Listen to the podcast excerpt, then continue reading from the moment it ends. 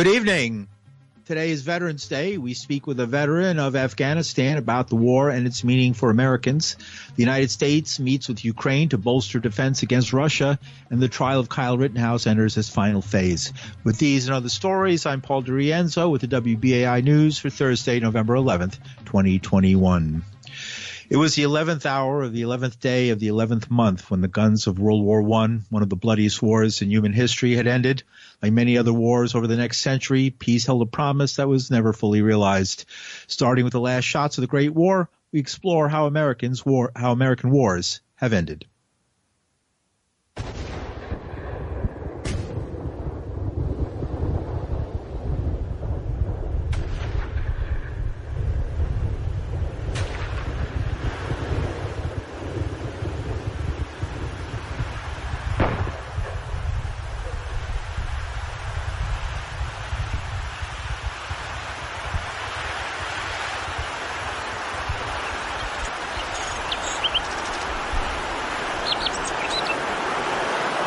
General Eisenhower informs me that the forces of Germany have surrendered to the United Nations. The flags of freedom fly all over Europe. Much remains to be done. At long last, the misery and the bloodshed of the war in Korea has been halted. Let's hope indeed that it's been ended. Even if we're right to be guarded about future prospects in Korea, we can at least rejoice that for all the men who are bearing the burden of this war, a halt has been called. I have asked for this radio and television time tonight for the purpose of announcing that we today have concluded an agreement to end the war and bring peace with honor in Vietnam and in Southeast Asia. As Commander in Chief, I can report to you our armed forces fought with honor and valor. And as President, I can report to the nation aggression is defeated, the war is over. The war in Afghanistan is now over. After 20 years of war in Afghanistan, I refuse to send another generation of America's sons and daughters to fight a war that should have ended long ago major wars of the last century involving the United States. At the top, the final moments of World War I, followed by World War II, the Korean War, Vietnam, the Persian Gulf War, and war in Afghanistan. There have been several other wars, but I thought that was a, uh, a good enough explanation. Today, President Joe Biden had this to say about sacrifice of American fighting men and women. For us to keep faith with American veterans, we must never forget exactly what was given us, what each of them is willing to put on the line for us. We must never forget that it is the mighty arm of the American warrior, never bending, never breaking, never yielding, generation after generation, that secured for us the blessings of a nation that still stands today as a beacon of liberty, democracy, and justice around the world. President Biden today Retired United States Army Infantry Captain Dan Berschinski was severely wounded in an IED blast in 2009. He's a double leg amputee who works with other wounded vets. He spoke with WBAI today. I was a 25 year old infantry platoon leader in Afghanistan. I've fought in the pretty violent Arghandab district of Kandahar up until August 18th when I stepped on an IED and lost both my legs. So service, it means a lot to me many of my soldiers died. Like my my wounds are small in comparison. I appreciate the opportunities that the military gave. To be honest, I wish my sacrifice would had been spent here at home, helping out Americans instead of seven thousand miles away overseas. Do humans ever learn what the cost of war is? At a very macro level, at all of humanity, the answer to that must be no, because we have not rid the world of war. Uh, it continues in its small scale uh, fashion at this very moment in conflicts all around the world. And thankfully, we've been uh, kind of spared a large scale uh, experience of war from that our grandfathers' generations experienced. What I'm struck on is America has been at war for the last 20 years as a response to 9 11 primarily. And as someone who served in these wars, the thought that I really have on a day like today is actually not that my country has been at war for the last 20 years, but really that my military has been at war for the last 20 years because ever since 9 11, the American populace has not been asked to contribute to our efforts in any meaningful way. The entire burden has been placed on the military, both active duty and the reserve and guard components. And so it's our military, really, that has been at war nonstop for the past 20 years. I graduated from West Point and entered into the Army as a young officer in 2007, and it was just expected that I would deploy to combat, and I did. And my peers deployed to combat over and over again. And what I find myself thinking about is just the fact that I really feel I'm 37 years old now. I really feel like I grew up with a country that was continuously sending its military to fight low level wars in other people's land my entire adult life. And then I look around at my civilian neighbors who haven't done a thing. And I don't mean that in a pejorative sense at all. I don't denigrate their lack of service at all. We have a volunteer military, but it's just in World War II, people grew victory gardens. They had war bonds. There was a, a sense of shared responsibility and duty and effort. And I think that's completely lacking. And what I think is really interesting is when you kind of examine that it's not just specific to the war on terror and our involvement overseas, but I think there's a growing disconnect between the civilian side of our country, the military side, and a growing disconnect in the societal fabric. People just aren't involved in the country and in their communities in the way that previous generations were. My experience in war, really, I served in Afghanistan in 2009. I was a young infantry platoon leader. I was in charge of 35 young men, more or less, and our job was to fight the Taliban and kill them. And we accomplished that ultimately at a strategic scale. 20 years of effort in Afghanistan got us absolutely nothing. Everything we accomplished, we accomplished in six months. The 19 and a half years following that were a complete waste of resources and effort and lives and limbs. That said, I loved serving with my soldiers. I saw incredible effort, commitment, generosity and compassion from American soldiers while I was serving. And I come home, and really what I find myself thinking is, I wish I could see that sense of effort and community and compassion and uh, selflessness and willingness to serve a larger purpose. I wish I could see more of that at home. I wish what the military spent 20 years trying to do in Afghanistan and Iraq and other places around the world I wish we had put more of those resources and efforts into our own community here at home. And that's kind of what I've spent today reflecting on. Retired United States Army Infantry Captain Dan Berschinski. He lost both his legs in an IED blast in Afghanistan in 2009. He works with other wounded vets. Meanwhile, the Biden administration is stepping up pressure on Russia over a buildup of troops along its frontier with Ukraine. Secretary of State Antony Blinken told his Ukrainian counterpart Dmytro Kuleba in Washington today that U.S. commitment uh, yesterday that U.S. commitment to Ukraine's security and territorial integrity is ironclad. The United States commitment to Ukraine's independence, sovereignty, territorial integrity is ironclad. Uh, and that's something that I said again to Dmytro today, it's a position that will not change. We stand with Ukraine. We are concerned with the reports of the unusual Russian uh, activity uh, near Ukraine. Uh, we're, we're, looking at this very, very closely. Uh, we're also consulting very closely with allies and partners.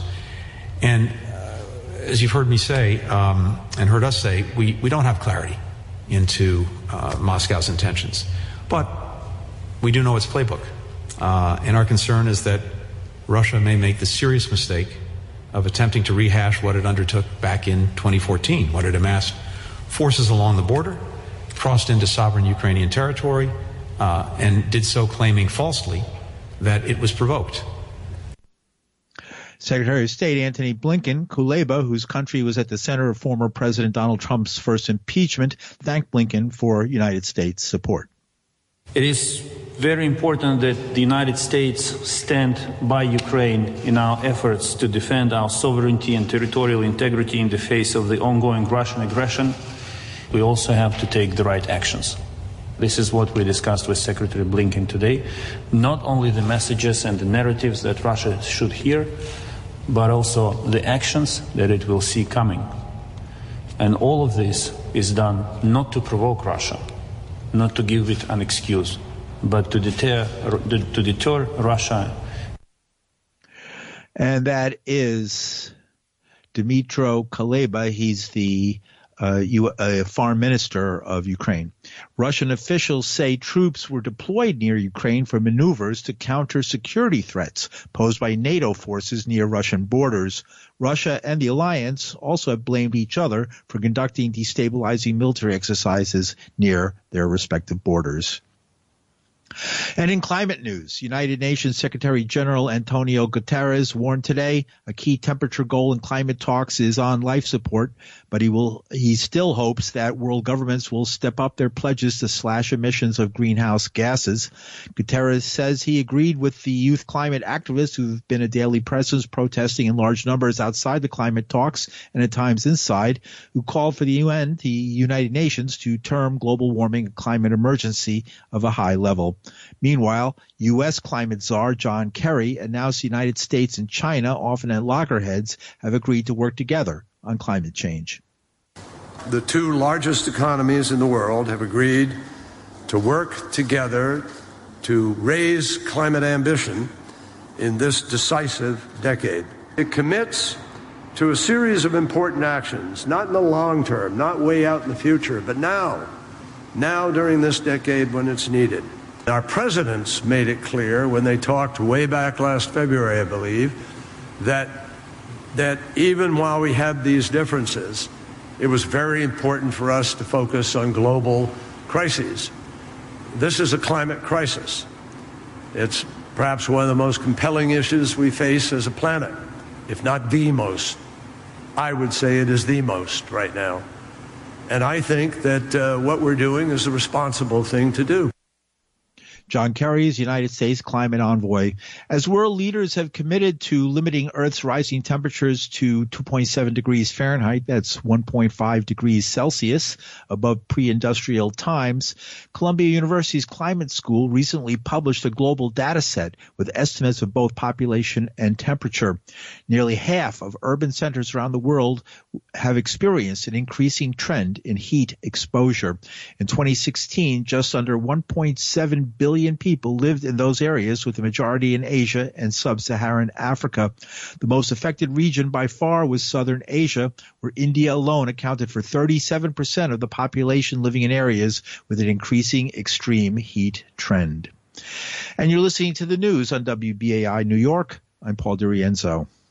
In Kenosha, Wisconsin, the defense rested its case today at the murder trial of Kyle Rittenhouse, setting the stage for closing arguments Monday in the shootings of three anti-racism protesters, two who died. Rittenhouse's lawyers completed their side of the case on day nine of the trial, a day after the 18-year-old Rittenhouse told the jury he was defending himself from attack and had no choice when he used his rifle to kill two men and wound the third on the streets of Kenosha in the summer of 2020. Prosecutors have sought to portray Rittenhouse as the instigators of the bloodshed, which took place during a tumultuous night of protest against racial injustice. A key point came when a surviving victim, Gage Grosskreutz, testified he believed Rittenhouse was an active shooter. Pointed his weapon at me, and I put my hands in the air. Re-racking the weapon, in my mind, meant that the defendant pulled the trigger while my hands were in the air, but the gun didn't fire.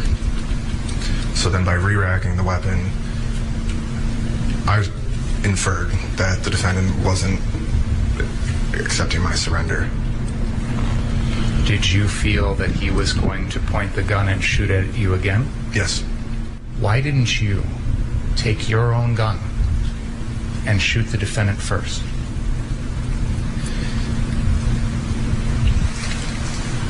Like I said, that's not the kind of person that I am. It's not why I was out there. That's not why I was out there for 75 days prior to that. Why I spent my time, my money, my education providing care for people. I tried to attempt a, a, a, a non lethal way to end that interaction. Under cross examination, Grosskreutz, who is a trained EMT, admitted on the stand he had pointed his Glock pistol at Rittenhouse seconds before. Grosskreutz was shot in the arm. You were chasing him with your gun? Yes? No. You didn't chase him down Sheridan Road, pulling your gun, chasing after him. That's a lie. You're saying that didn't happen? I'm not saying that it didn't happen, but I wasn't chasing the defendant. You were running after him? No. No. Okay. It wasn't until you pointed your gun at him, advanced on him, with your gun, now your hands down, pointed at him, that he fired, right? Correct. And Rittenhouse admitted yesterday that he had lied about being an EMT himself as he offered help to demonstrators. After closing arguments, names will be drawn to decide which 12 members of the jury panel will deliberate and which ones will be dismissed as alternates. 18 people have been hearing the case. The panel appeared overwhelmingly white. The protests in Kenosha were set off by the wounding of Jacob Blake, a black man, by a white police officer. Rittenhouse, then 17, went to Kenosha from his home in Antioch, Illinois, and what the former police and fire youth cadet said was an effort to protect property after rioters set fires and ransacked businesses on previous nights. Closer to home, New York racial justice activists from Black Lives Matter met yesterday with Mayor elect Eric Adams to discuss the future of policing in the city under an Adams administration. The 30 minute meeting was live streamed, and although it was mostly calm, the last minutes became heated. That's not happening, brother. That's why this is my life's work. Being mayor is not my life work. Fighting on uh-huh. behalf of people is my life work. You don't get to 61 after fighting for 35 years and all of a sudden say, I'm going to change. No, this is who I am. So are we gonna? This is this is my gonna, life work. Are we gonna work to together and get things down on paper? we, yeah, so let's. Yeah, I'm, no, I'm I'm saying that I'm there. I'm there with you because you're here because you're, you let's let's let's involve all of us consistently without having to do a whole a whole lot to sit down with you and make And I'm looking decisions. forward to that. Now listen, listen, Hold on, can I listen. say something, Sean? I've yeah, you're gonna, you're gonna wrap it up for us because I got it. I got been listening I to got you for a long time, so I really got to get this out. Go ahead, It's feel urgent. free, I got. ADHD. It's ready to jump out. You know what I'm Let it go, All guys. right, let's check this out. Because I hear what you're saying. You, you, you like to use the word we a lot. You know what I'm saying? So we have actively been trying to hold the NYPD accountable. Mm-hmm. What are you going to do to hold the NYPD accountable for their unlawful actions? Brother, I mean, uh, have you, have you, have you been living under a rock? No, Because I've been doing that for, I spent, two, I did it in the department. In America? Yeah. Yeah, I- yeah, maybe but you we're gonna- we're gonna- Because look, you walking in this room without history. No, I asked you a question. I wanted to answer. The same thing I I didn't did. ask you about your background. I asked you a question. A question No, he right said now what for you gonna do, answer. The same, We, this don't- we brother, can go back and forth about what I do and what you do. We, we I think can do he's that asking all specific- But Yeah, yeah. is, policy I want to know, yeah, what legislation, what law, what bill, what are you going to pass? That's on your website, but- yeah, like tomorrow. unlawful actions on U.S. citizens, taxpaying citizens. This is the, brother, the same thing I have done for 35 years, I'm going to continue to do. And maybe you should look at those things that I have And done. we still get no, we still get brutality. On the That's what we're saying. website, Tell me something. Was It that was question for me to long answer, or was that was a rhetorical question? You answered it. My, my, my, it was my bill that passed in Albany that stopped the database of innocent black and brown people held in the database. That was my bill. It was my bill that passed in Albany that ended the quota system. It was my bill that co-sponsored to end the Rockefeller drug laws that was putting people away for long periods of time. My legislative record is the same record I had in the police. Rockefeller drug laws, brother. That was like an underground Got. No, no, no, no, no. Okay, listen. Got it. Phil, Well, here, let me appreciate, finish. appreciate, appreciate, appreciate you. And that was uh, some excerpts from the heated portion of what was generally a calm meeting between the BLM activists and the mayor elect. In fact, the uh, some newspapers have uh, really focused on those last few minutes as they were the most important. And afterwards, uh, uh, New York BLM Black uh, Lives Matter co-founder Hawk Newsom spoke to reporters. Uh, where he made a fiery speech saying there might be riots if Adams goes ahead with plans to reinstate the anti-crime units that were responsible for thousands of stop and frisk encounters with police. If they think that they're going to go back to the old ways of policing, then we're going to take to the streets again. There will be riots, there will be fire, and there will be bloodshed. So there's no way that we're going to let some Gestapo come come in here and harm our people. Right? We pray for peace, but black opportunities prepares for the worst. We have people in city council who can create problems for him. We have people in the streets who can create problems for this administration by shutting it down. Hawk Newsom, in a uh, statement he released on Instagram today, uh, Newsom wrote, The uh, news won't tell you that this was covered in our meeting with Mayor elect Eric Adams, and he laid out three things. Number one, we laid out a holistic approach to stopping crime. Two, we explained that the answer to violence is opportunity and ending poverty, not police. And three, our people need healthy, free, plant based meals. Uh, is is probably not as well known as it should be, but the mayor elect is a vegan. That means he doesn't eat animal products at all if he can avoid it. Afterwards, during a TV interview, the mayor elect responded to Newsom. Who I am, I ran on a very clear message. My city will not be unsafe, and that is what we're going to do. Clear plan, putting in place a plainclothes anti-gun unit that will happen, and the city is going to be safe. I said it before, and I'm going to continue to say it. That is what I promised to New Yorkers, and that is what I'm going to deliver. In New York, every day there's a new person coming out saying things. Those 13 people are not representative of the Black Lives Matter movement. You have great leaders who have who have pushed for this in the city, and we're going to get there. We're going to have the justice we deserve and the safety we need. Eric Adams is mayor elect of New York City. I advise all our citizens to hold on tight for the next four years. And finally, Friday marks the 20th anniversary of the crash of American Airlines Flight 587. It's a time when loved ones remember the good times they had with those family members they lost. 260 passengers were aboard Flight 587, which was on its way to the Dominican Republic when it crashed shortly after takeoff from JFK Airport. That was 20 years ago. It was just weeks after two planes flown by terrorists crashed into the World Trade Center, so the city was on edge as the plane crashed.